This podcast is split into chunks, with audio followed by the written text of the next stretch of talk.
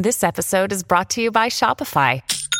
Forget the frustration of picking commerce platforms when you switch your business to Shopify, the global commerce platform that supercharges your selling wherever you sell. With Shopify, you'll harness the same intuitive features, trusted apps, and powerful analytics used by the world's leading brands. Sign up today for your $1 per month trial period at shopify.com slash tech, all lowercase. That's shopify.com slash tech.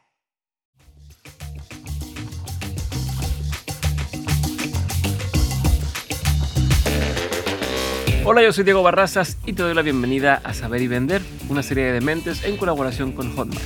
En Saber y Vender me dedico a tener conversaciones con líderes de la industria de la educación digital para saber cómo lograron convertir sus conocimientos en una fuente de ingresos. Quédate a escuchar sus historias y aprendizajes y descubre herramientas y estrategias para que tú también puedas emprender como ellos. Este episodio es una conversación con Gaby González. Gaby es pedagoga y psicoterapeuta especializada en crianza es cofundadora de Niños de Ahora, una empresa que se dedica a ayudar a padres, madres, maestros y psicólogos a guiar, educar y acompañar a los niños de una forma enfocada en las necesidades de cada uno. En este episodio Gaby habla sobre temas como superar los momentos difíciles de tu empresa, llegar a una audiencia previamente construida, los procesos de una empresa, abrirse paso en un nicho difícil y perder el miedo a invertir y convertirte en emprendedor. Si después de ver este episodio también te animas a crear tu curso en línea, te recomiendo que lo hagas usando Hotmart es la plataforma dedicada al comercio electrónico más grande de América Latina y ofrece todo lo que necesitas para pasar de creador a emprendedor. Entra a hotmart.com, date de alta y empieza a vender enseñando lo que sabes. Esto es un episodio más de Saber y Vender. Te dejo con Gaby. ¿Qué hizo que empezaras a querer vender tu conocimiento por internet? O sea, pasar de hacerlo de forma a lo mejor más física o, convencional a decir, va, voy a hacer un curso en línea. Mm, qué buena pregunta. A ver, ¿qué hizo? El momento en donde yo decidí que necesitaba hacer algo muy importante, o sea, darlo a conocer a muchas personas, fue en un momento en donde mi corazón paró. Ok. Así como, Vámonos con todo. Vámonos de regreso. Y Ahí fue cuando conocí que, bueno, que, que, necesitaba lo que había encontrado en ese momento y en momentos posteriores a esta situación, pues que necesitaba darlas a conocer de muchas maneras a mucha gente. Ajá. Pero yo no tenía la manera, o sea, yo no entendía cómo es que lo iba a hacer, cómo, cómo le voy a llegar a tanta gente, porque si bien yo tenía un programa de radio en ese entonces, tenía un programa importante y me invitaban a diferentes programas de radio y televisión. Bueno, y en ese entonces sí tenía el auge que tiene ahora. No te digo, no es, no es que la tele y, la, y, el radio no sirvan, pero sabemos el impacto que tiene Internet, ¿no? Pero pues no, no tenía yo nada que ver con el Internet. No tenía ni siquiera un teléfono inteligente, ¿no? Entonces decía, bueno, um, es muy local lo que hago. ¿A qué me refiero con muy local? Pues será a nivel nacional que estoy llegando en la tele. Mis eventos son muy, muy regionales, muy limitados. Entonces, bueno, después... ¿En qué año más o menos fue esta etapa? ¿De qué año, qué año?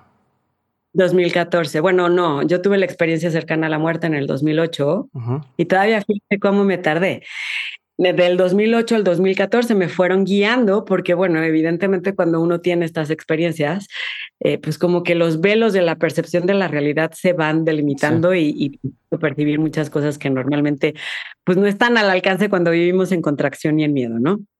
Entonces, lo que, lo que empiezo a recibir es, bueno, se va a llamar niños de ahora lo que, lo que vas a hacer. Y yo, bueno, pero ¿y qué voy a hacer? O sea, ¿a quién voy a servir? No tengo ni idea. Entonces, de aquí a acomodar el cómo le hago, pues tardó un ratito. Pero lo primero que hice fue pues Facebook, que era lo que había en ese momento, y abrí una página Facebook, te digo, ni teléfono inteligente había. Y entonces en Facebook lo que empezamos a hacer es bloguear diario, empezamos mi esposo y yo, bloguear diario a mamás y ahorita eh, platicando contigo antes decías, bueno, pues a veces no conviene ni siquiera tener muchos seguidores porque de repente no, no se venden. Bueno, pues ¿qué sucedió? Que nosotros empezábamos a bloguear todos los días con los papás, a los papás les empezaba a gustar muchísimo. De un mes a otro empezamos a tener 10 mil seguidores, al siguiente 100 mil, o sea, eso empezó a ser súper viral. Y en el momento en el que dijimos, bueno, va a haber un taller presencial en la Ciudad de México, obviamente va a ser cobrado. Bueno, pues tres personas se anotaron, ¿no? Ah, o sea, así de poco. O sea, para, para la cantidad de audiencia que ibas teniendo. Sí, sí, súper poquito. Y fue, y fue difícil, porque realmente no sabíamos cómo llegarle a la gente. Entonces, y para esto te puedo decir que yo antes de esto, pues llenaba, digo, no auditorios de mil, pero sí, pues de cien, ¿no? Entonces fue como, ok, como que convertir a esta cantidad de gente que, que, le está gustando lo que escribo diario, porque todos los días habían millones de personas, bueno, no millones, pero sí miles de personas escribiendo felices. Además, antes era muchísimo más viral Facebook.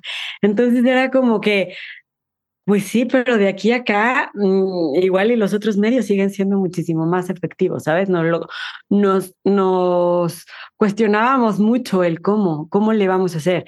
Y duramos casi un año así, a punto de cerrar. Yo dije, no, bueno, esto está muy bien, pero la verdad es que, pues no, no es el camino, no me están realmente llevando hacia donde ¿Generaban algún tipo de ingreso ahí medio estable o no? A ver, sí generábamos ingreso, pero no te puedo decir que sea un ingreso como teníamos un equipo de tres personas que nos ayudaban o algo así. Y pues, ah, o sea, el ingreso era, pero no era, no era en dólares para empezar. y, y, no era mucho. Entonces no nos daba para continuar en la empresa. Fue, fue un momento difícil. Esto ya era 2014. Ya en 2014 pues empezamos a tener muchísimos seguidores en todos lados. Obviamente me seguían invitando a la tele, al radio, a todos lados, porque teníamos mucho, mucho impacto. Pero resulta que yo no sabía que habíamos escogido uno de los nichos más difíciles damos con la fórmula de lanzamiento de Jeff Walker, vamos a Estados Unidos, empezamos con todo esto y lo primero que nos dijo Jeff, Jeff es ahora un gran amigo de nosotros, nos dijo, ¿qué creen, chavos? O sea, todos los nichos funcionan, excepto como cuatro, ¿no? Los tenía como muy bien delimitados y paternidad es uno de ellos. O sea, de verdad muevas de nicho porque lo han intentado los mejores de la industria y no ha, no ha pasado nada.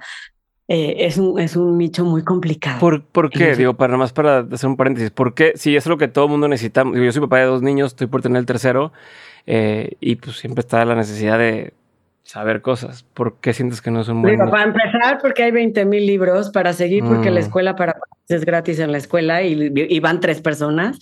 Y para seguir, por la soberbia parental, porque es mejor comprarle un iPad a nuestro mm. hijo o un un celular a nuestro hijo la mejor clase de karate o de inglés o de hasta de finanzas que invertir en mí para yo ser mejor papá, porque me está regresando la responsabilidad a mí, ¿no? Pues cámbiamelo a él, que él es el que está mal, yo no. Ah. Entonces, de verdad que es un nicho complicado, pero no lo habíamos entendido.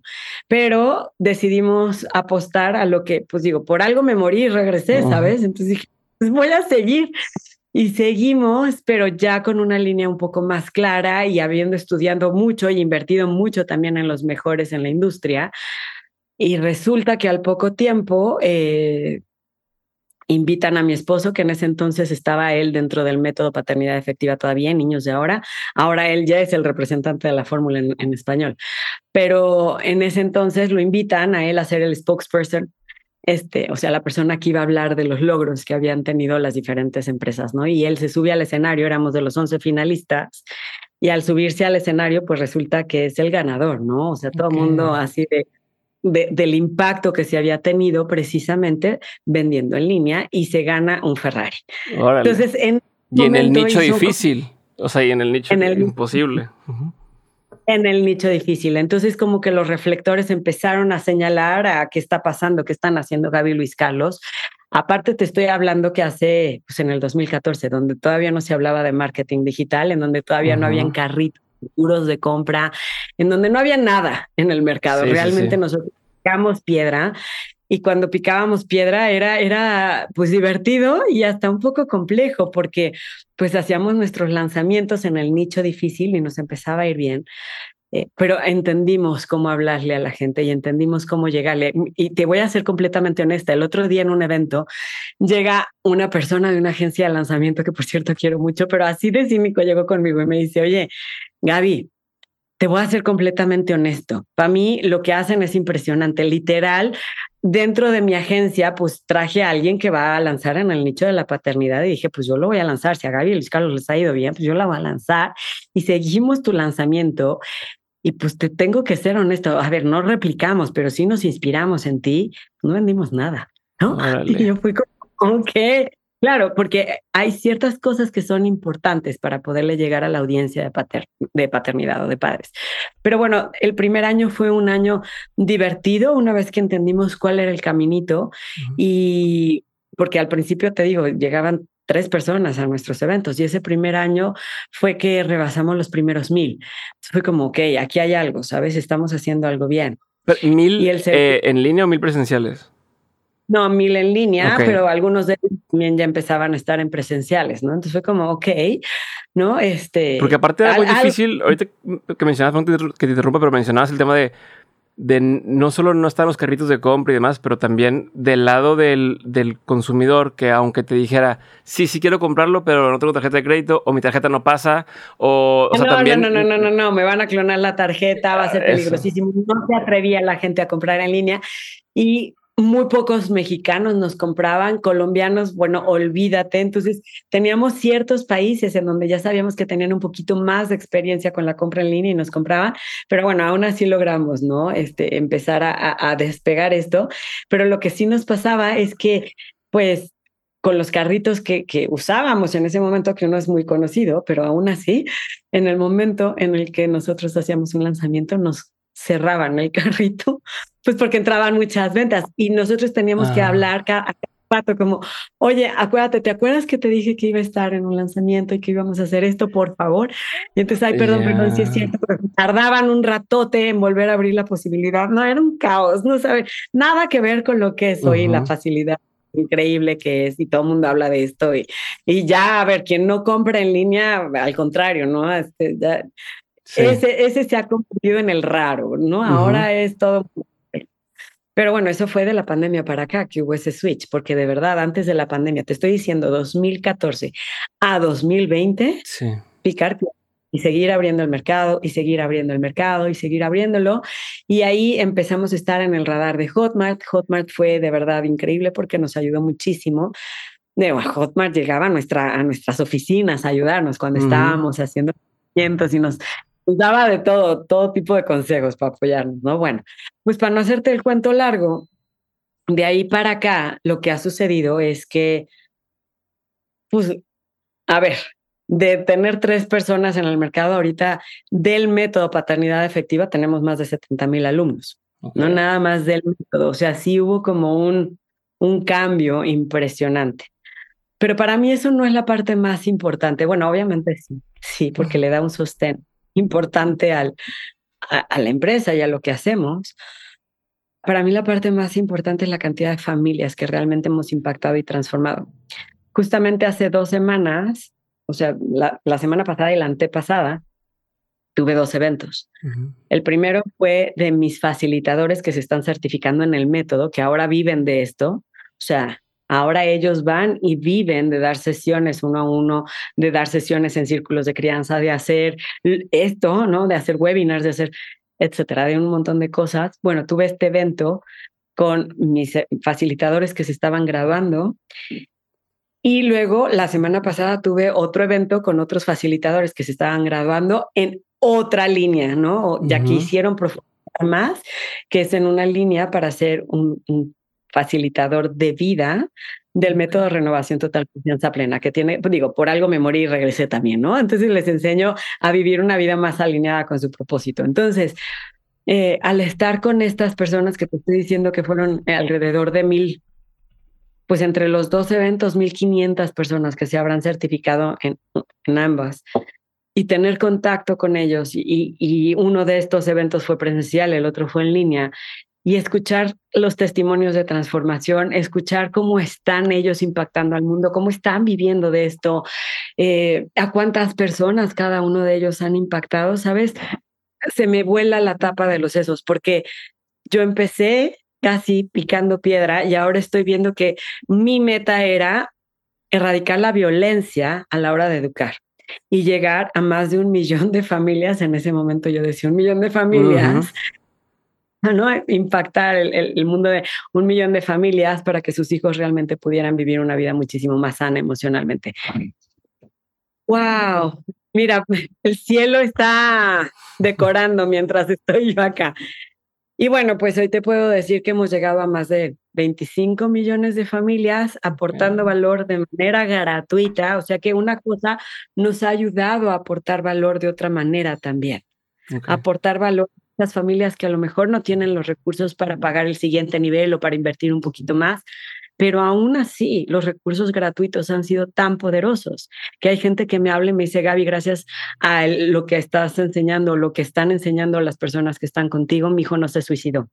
Órale. ¿No? O sea, cosas que de repente te, te simbran, te impactan. No, no te estoy hablando de cualquier cosa así, o sabes que mi esposo tenía cáncer, pero no sabíamos que el trabajar con uno mismo de repente hacía que, que, la salud mejorara.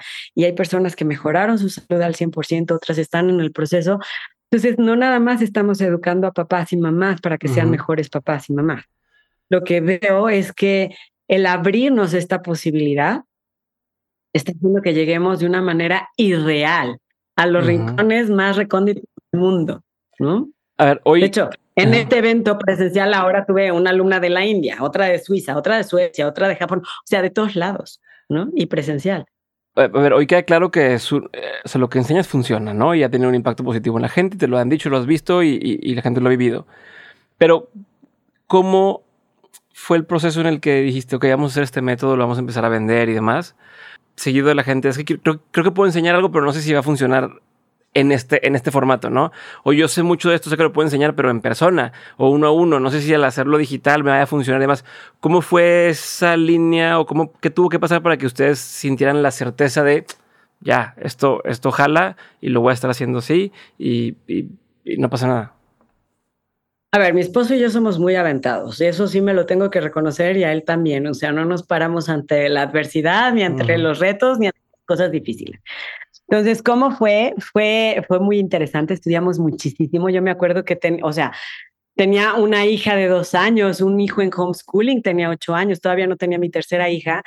Y de verdad, yo me acuerdo que ni el equipo creía en lo que nosotros decíamos porque era muy novedoso.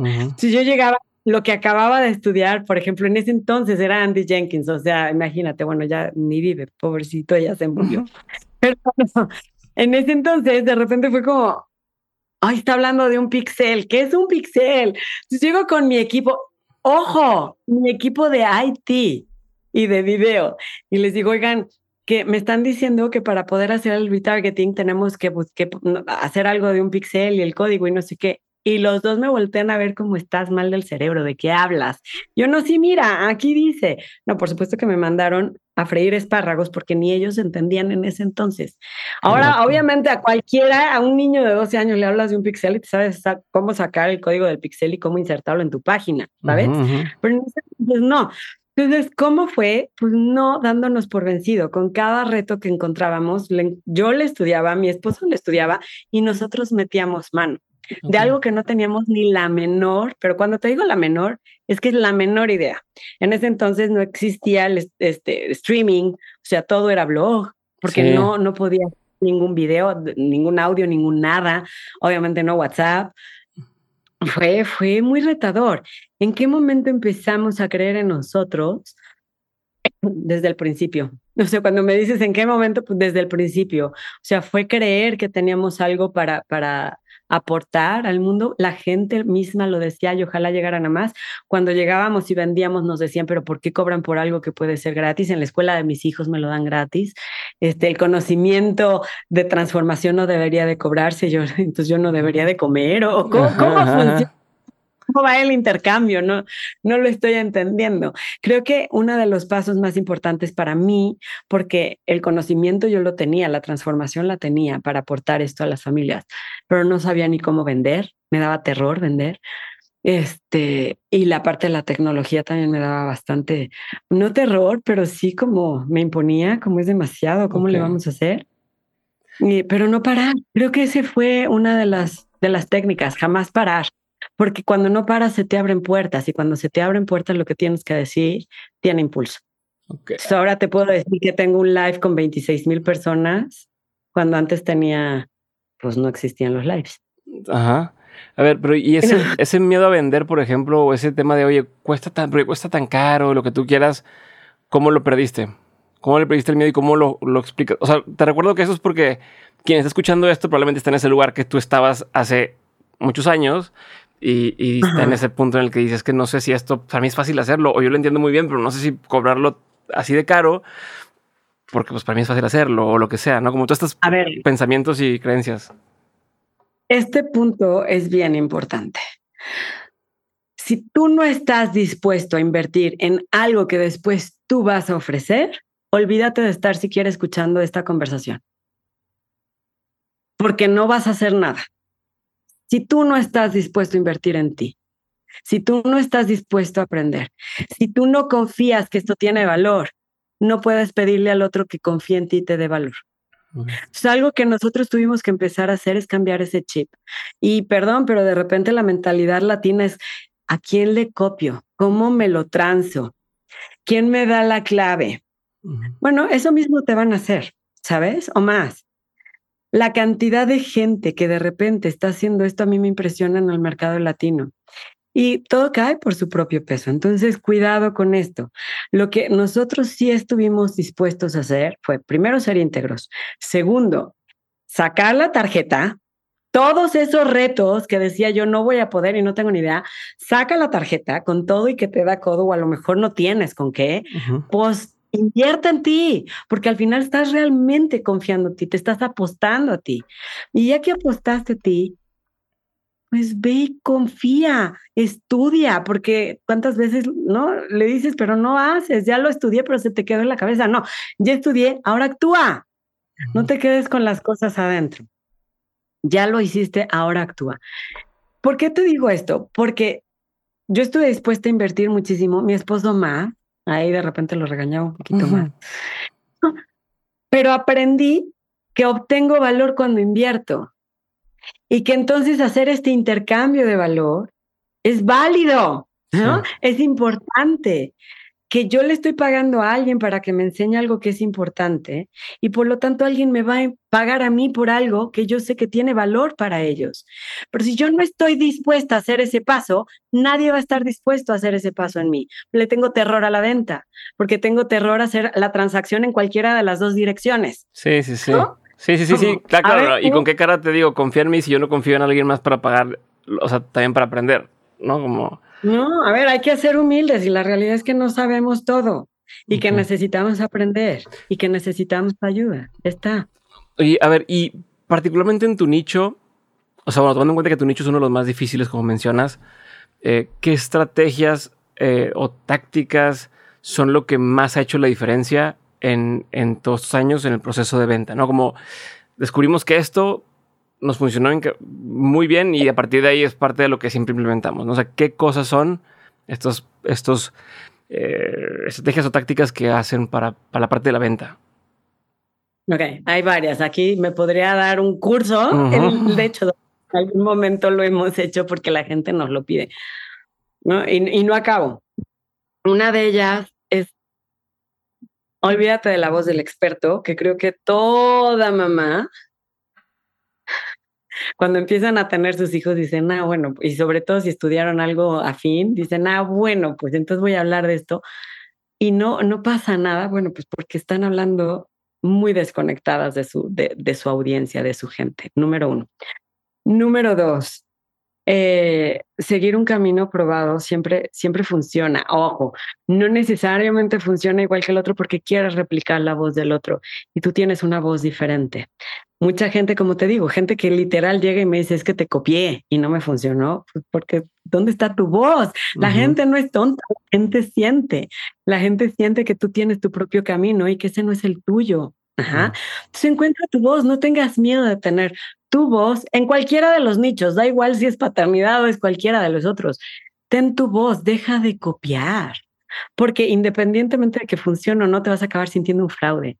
En la noche, con tu almohada, no te vas a poder ocultar. A lo mejor te ocultas con todos los demás sabiendo que hiciste fraude y copiaste, pero no lo hagas contigo porque no vas a poder dormir. Esto, esto te lo digo de corazón a los que nos están viendo y escuchando, porque lo están haciendo mucho. Y a ver, a mí que me copien, pues cópiame lo que quieras, pero lo que veo es, es que no te va a funcionar. Te va a, te, va, te va a acabar cobrando a ti la factura de regreso. Otra cosa importante es que estudia de los mejores, de los que ya pasaron. ¿Y quiénes son los mejores? En mi caso, por ejemplo, descubrimos una fórmula increíble. Tan nos funcionó que no solamente ganamos un Ferrari, de ahí hemos recibido premios y premios y premios y premios porque somos una de las empresas que más ha facturado en Latinoamérica. Bueno, no, en habla hispana, pero también en el mundo. Ok. Ajá. Y fue porque conseguimos no solamente el conocimiento, también la confianza de estas personas y acabaron, como te digo, dándole la fórmula de lanzamiento a Luis Carlos en español. Solamente hay fórmula de lanzamiento en Brasil, que la llevé. Fórmula de lanzamiento en Japón, con Hideki, que es un amor de persona. En Italia con Marco, que también es una belleza de persona. Y en México con Luis Carlos, que es mi esposo. Ajá. Y no, ¿por qué se las confió Luis Carlos? Digo, Luis Carlos, ¿por qué se las confió Jeff? Por los resultados que ya habían tenido en otros nichos y en nuestro caso en particular en uno de los nichos más difíciles. Una, una duda más, este, no sé si la palabra es más meta, de porque no es la primera vez que alguien me menciona cosas como, oye, nos hicimos compas de fulanito que para muchos sea alguien inalcanzable. ¿Cómo se da eso? Y lo he visto con gente que dice, yo conocí a Tony Robbins, pero, oye, pero fuiste un evento. No, no, no, no nomás el evento, ya eh, hicimos relación, ¿no? O ya hice relación con esta persona. ¿Cómo? Pensando en, los, hay más nichos en los que la gente quisiera hacerse amigo de alguien que es referencia. En su caso, ¿qué pasó para poder acercarse a estas personas así. Fíjate qué bueno que lo dices. Y no fue con la única persona que nos, nos acercamos. Ya ahora, en este momento, te puedo decir que estamos en los círculos más, pues, más importantes de varios mercados. Para mí, en el nicho de la paternidad, pero evidentemente del marketing digital también. Y esto se lo escuché a Jeff y después a Brandon Bouchard. Eh, y a los dos decirlos de maneras muy similares en un evento en vivo porque la gente llega y lo primero que quiere es ponerse las tarjetas de presentación más grandes del mundo. Yo soy Juan Camané y entonces por eso me tienes que elegir. ¿Sabes cuánta gente llega con su, con su tarjeta de presentación de yo soy Juan Camané y entonces veme y yo soy el mejor para tu negocio? Miles. O sea, yo te puedo decir que al día yo, yo, yo, Gaby, en mi nicho, en mi empresa, recibo aproximadamente ciento y cacho de este tipo, de este tipo de, de veme a mí, elígeme a mí, ciento, ¿qué serán? Como 150 mensajes al día en los diferentes canales de Veme a mí, más el resuélveme las dudas y eso que esos ya son miles. Si quieres llegar a alguien que tiene una audiencia de miles o de millones y que, y que de verdad ha hecho mucho, mucho, porque ha confiado en él para crecer, y quieres llegar con una tarjeta de presentación de confía en mí, ¿qué crees que va a suceder esa persona? Pues tú eres un, taker, lo único que quieres es tomar de mí, no eres una persona que está dispuesta a dar.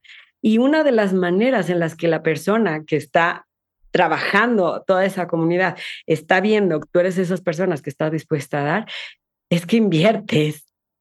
Eh, regreso a lo mismo. Jeff Walker lo mencionó en el evento en vivo, en uno de los primeros eventos en vivo que fui con él, y dijo, a ver, todas estas personas que llegan con su carta de presentación, yo no las voy a ver. La única manera en la que yo puedo empezar a ver es cuando entran a mi círculo cercano, a mi círculo de confianza. Y para que llegues a mi círculo de confianza es que tú ya invertiste en ti, que ya confiaste en ti, que estás dispuesto a apostar por ti. Y evidentemente él tiene grupos y grupos no baratos, grupos en donde inviertes mucho dinero, pero no solamente que inviertas el dinero, es que si lo inviertes es porque estás apostando a que tú puedes lograr algo. Y entonces Jeff dijo, y cuando yo veo a esa persona, no un año, cuando lo veo realmente comprometido, cuando lo veo entregar todo y empiezo a conocerlo, porque esa es la manera de yo conocer, empiezo a ver su carácter, su integridad, su fuerza, sus dones, su espíritu, entonces es cuando digo, sabes que tú tienes algo que puede aportar valor a mi comunidad. Y es ahí en donde entonces yo te doy mi endorsement, te doy mi refuerzo, te doy todo mi ser. ¿Por qué? Porque tú estás apostando también en mí, estamos haciendo este intercambio. Entonces yo lo veo una y mil veces, la gente que está de, de, dame, dame, dame, copio, copio, copio, acaba siendo relegada. A lo mejor acaban siendo como estos fuegos artificiales que explotan, hacen mucho ruido y se, se, se, se van se desinflan, acaban con demandas, acaban con un montón de cosas porque no porque hicieron fraudes, porque no funciona. Pero la gente que se muestra, que se compromete, que realmente apuesta a sí mismo, es la que crece. No hay de otra tienes que dar para recibir y tienes que estar dispuesto a dar en grande a recibir en grande. Y dar en grande es comprometerte en grande en ti. Punto, no hay de otra. Habrá gente que pues nace ya directo con la estrella y entonces ya se lo sabe y entonces de repente abre la boca y va. Sí, seguro. No son todos. La mayoría tienen que trazarse un camino. El camino, no te voy a mentir. Yo veo muchas fotos y sobre todo ahora y de chavitos que están saliendo ahora con sus este, computadoras y sus iPads y sus celulares en la playa y rentan carros. ¿No? Y es como, ah, sí, la vida es sueño, ya. No, a ver, no.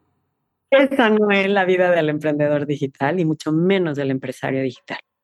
Para ti, ¿cuál es la diferencia? La vida toda. O sea, la diferencia entre el emprendedor o como dices empresario, porque estoy énfasis en empresario.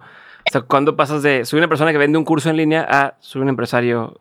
Ser un emprendedor digital es tener un digo, tener un empleo de lujo. Mm. O sea, gano bien por un rato y se me va a acabar en algún momento. Eh, vivo de algo, de mi conocimiento, de, mi, de mis habilidades o lo que sea y tan tan, pero no estoy viendo en grande. La empresa es muy diferente. El empresario se ve a sí mismo dentro de ese ecosistema y dice, a ver, ¿cómo puedo proteger toda mi inversión? ¿Cómo me hago no me hago indispensable para la empresa? ¿Cómo me pueden a mí desaparecer y esto sigue funcionando? ¿Cómo hago para tener varios frentes que sostengan lo que ya he creado? Y entonces es muy diferente porque hay cuatro cosas que necesitas empezar a ver. La primera, que es en donde empiezas a cambiar de, de, pues, un emprendedor digital a un empresario, es tienes que aprender a vender. Si mm. no sabes cómo vender, olvídate. O sea, vete para otro lado. Si te dan miedo las ventas, no confías en ti. Entonces, no, este no es el camino. Si quieres, ve a tocar la puerta a alguien más para que te dé un empleo y entonces te pueda remunerar. Porque el emprendedor digital, que después se convierte en empresario, necesita saber cómo vender y dominar el arte de vender. Punto. No hay de otra. Me necesito mostrar al mundo. Después, el segundo punto es que necesito, porque ya que estoy vendiendo, necesito ayuda. Y esa ayuda va llegando. Y cuando esa ayuda va llegando, voy formando un equipo. Y entonces de repente resulta que me necesito convertir en un buen líder y necesito saber cómo gestionar una empresa, que ojo, a lo mejor no tiene nada que ver con tu área de genialidad. A lo mejor tu área de genialidad es la comunicación está increíble. Pero de ahí a gestionar un equipo y de tener procesos y de tener todo lo que se necesita para que un equipo jale, es muy diferente. Y un emprendedor digital no necesariamente lleva esto a la práctica. Se queda en, estoy haciendo mucha lana y me voy a Bahamas y sigo haciendo mucha. No, no va por ahí. Ok. Tenemos dos pasos, vender y convertirte en este líder que maneja un equipo. Ajá.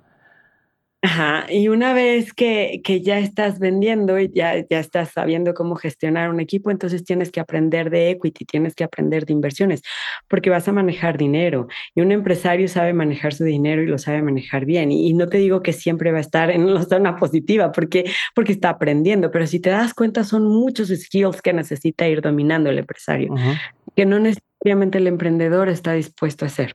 Ok. Ajá. Y lo que empieza a hacer el empresario es cómo le hago para asegurar de muchos frentes diferentes mi patrimonio.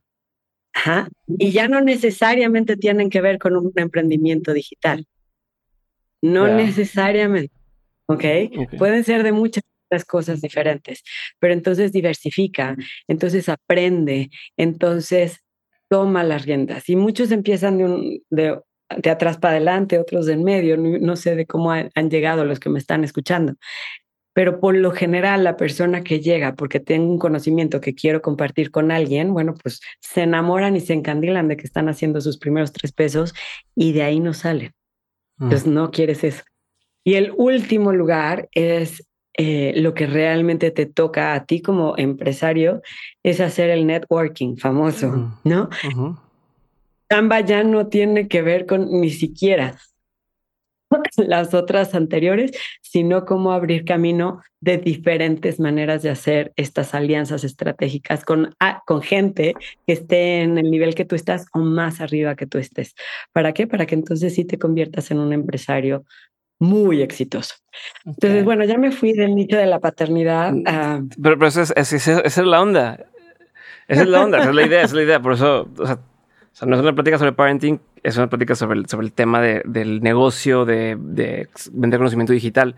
Regresando un poquito a ese tema, ¿cuál es tu postura entre la opción de hacer, yo soy experto en, a inventar eh, redes sociales, y entonces vender el curso de Facebook, el curso de Instagram, el curso de Twitter, el curso de tal, contra vender un mismo curso y enfocarte nada más en eso.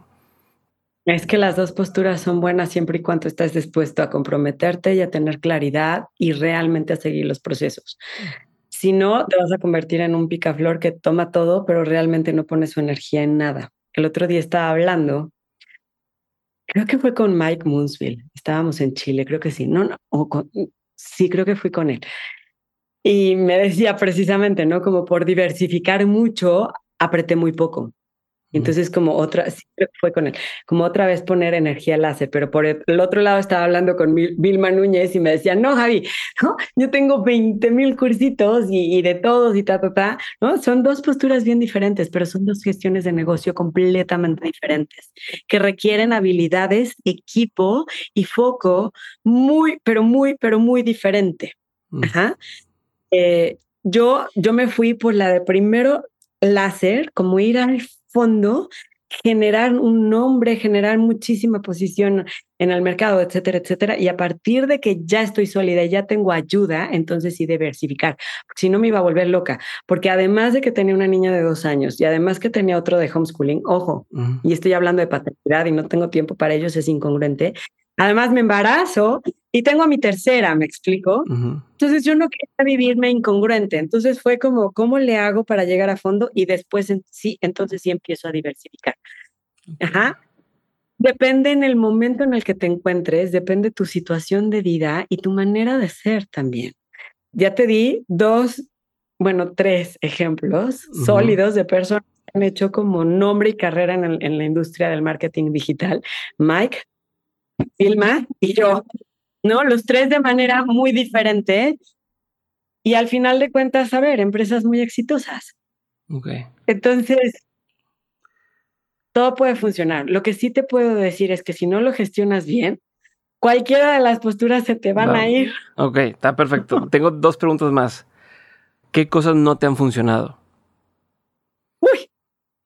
algunas que me digas tú, mira, ¿sabes qué? No, intenté esto y ni, me, meto por ahí otra vez o no te metes por ahí. Eh, entiendo que para cada quien es diferente, pero algunas que podrían ser más generales. Muchísimas. Empecé mi primer, creo que error fuerte en el mercado.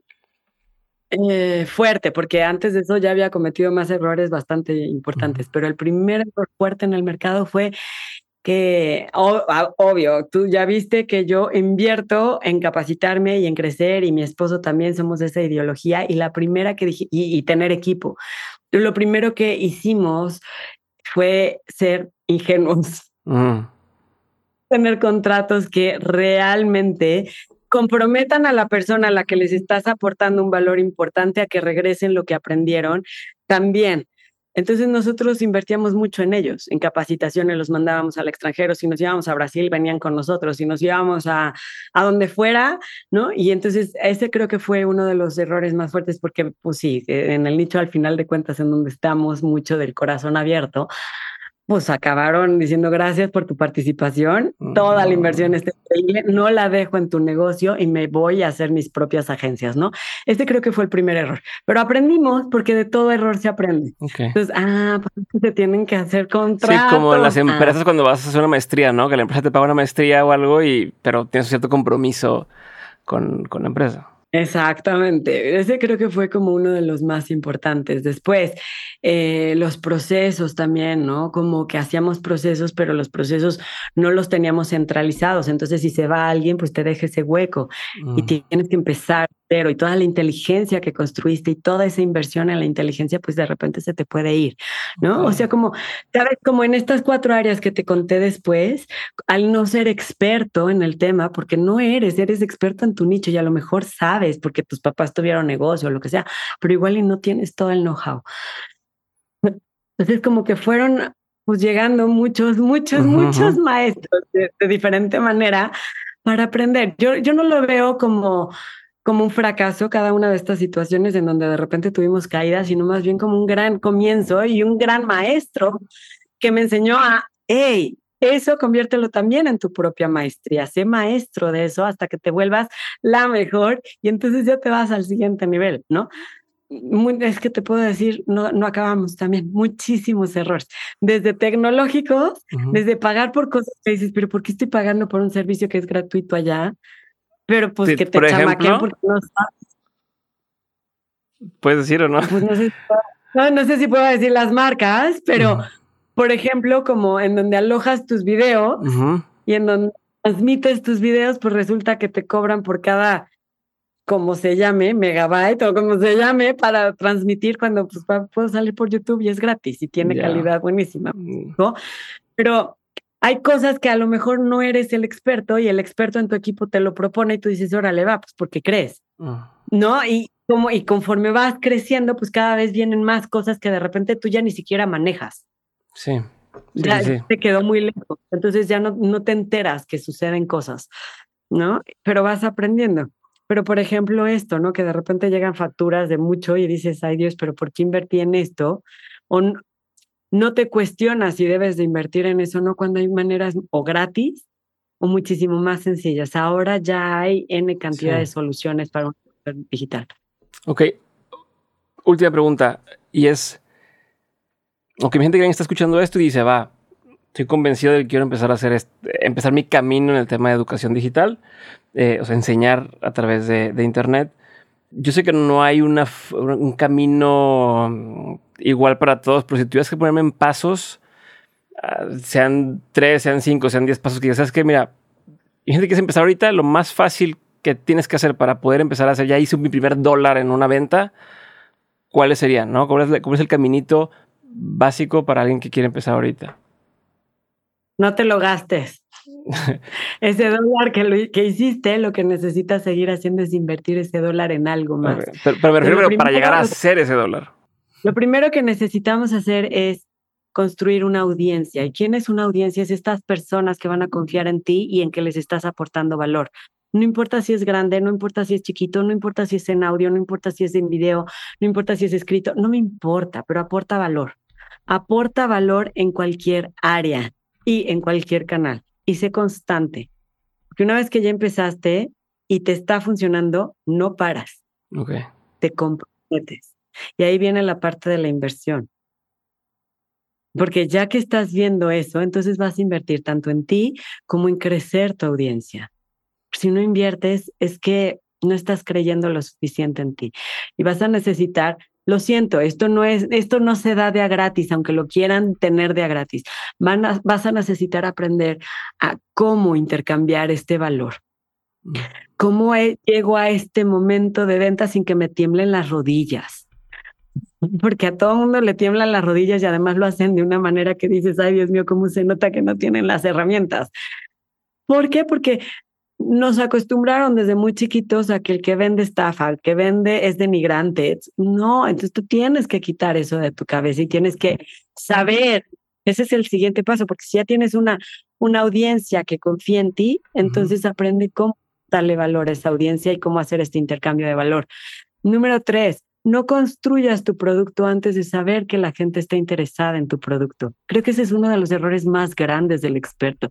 Se enamoran de su show, se enamoran de su rollo y a la gente no le interesa porque no están en tu mismo lugar. Ajá. No. Primero atiende a tu gente, pregúntale a tu gente y entonces ya construye, pero no lo hagas al revés. Y entonces ya que te funcionó, escálalo y aprende cómo escalarlo. ¿Ok? Y repite, ya, es, es tan sencillo como lo que te acabo de decir. Evidentemente hay muchísimas más cosas que se pueden hacer y lo puedes hacer más sofisticado, sí, pero si haces estas cuatro cosas, ya tienes ahí tu emprendimiento para convertirlo en tu empresa.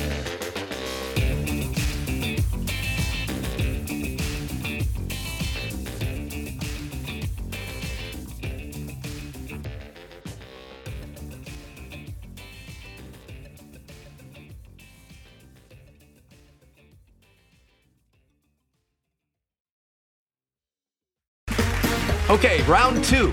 Name something that's not boring. A laundry? Ooh, a book club. Computer solitaire, huh? Ah, oh, sorry, we were looking for Chumba Casino. That's right. ChumbaCasino.com has over 100 casino style games. Join today and play for free for your chance to redeem some serious prizes. Chumba. ChumbaCasino.com. No purchase necessary. Full prohibited by law. 18 plus terms and conditions apply. See website for details.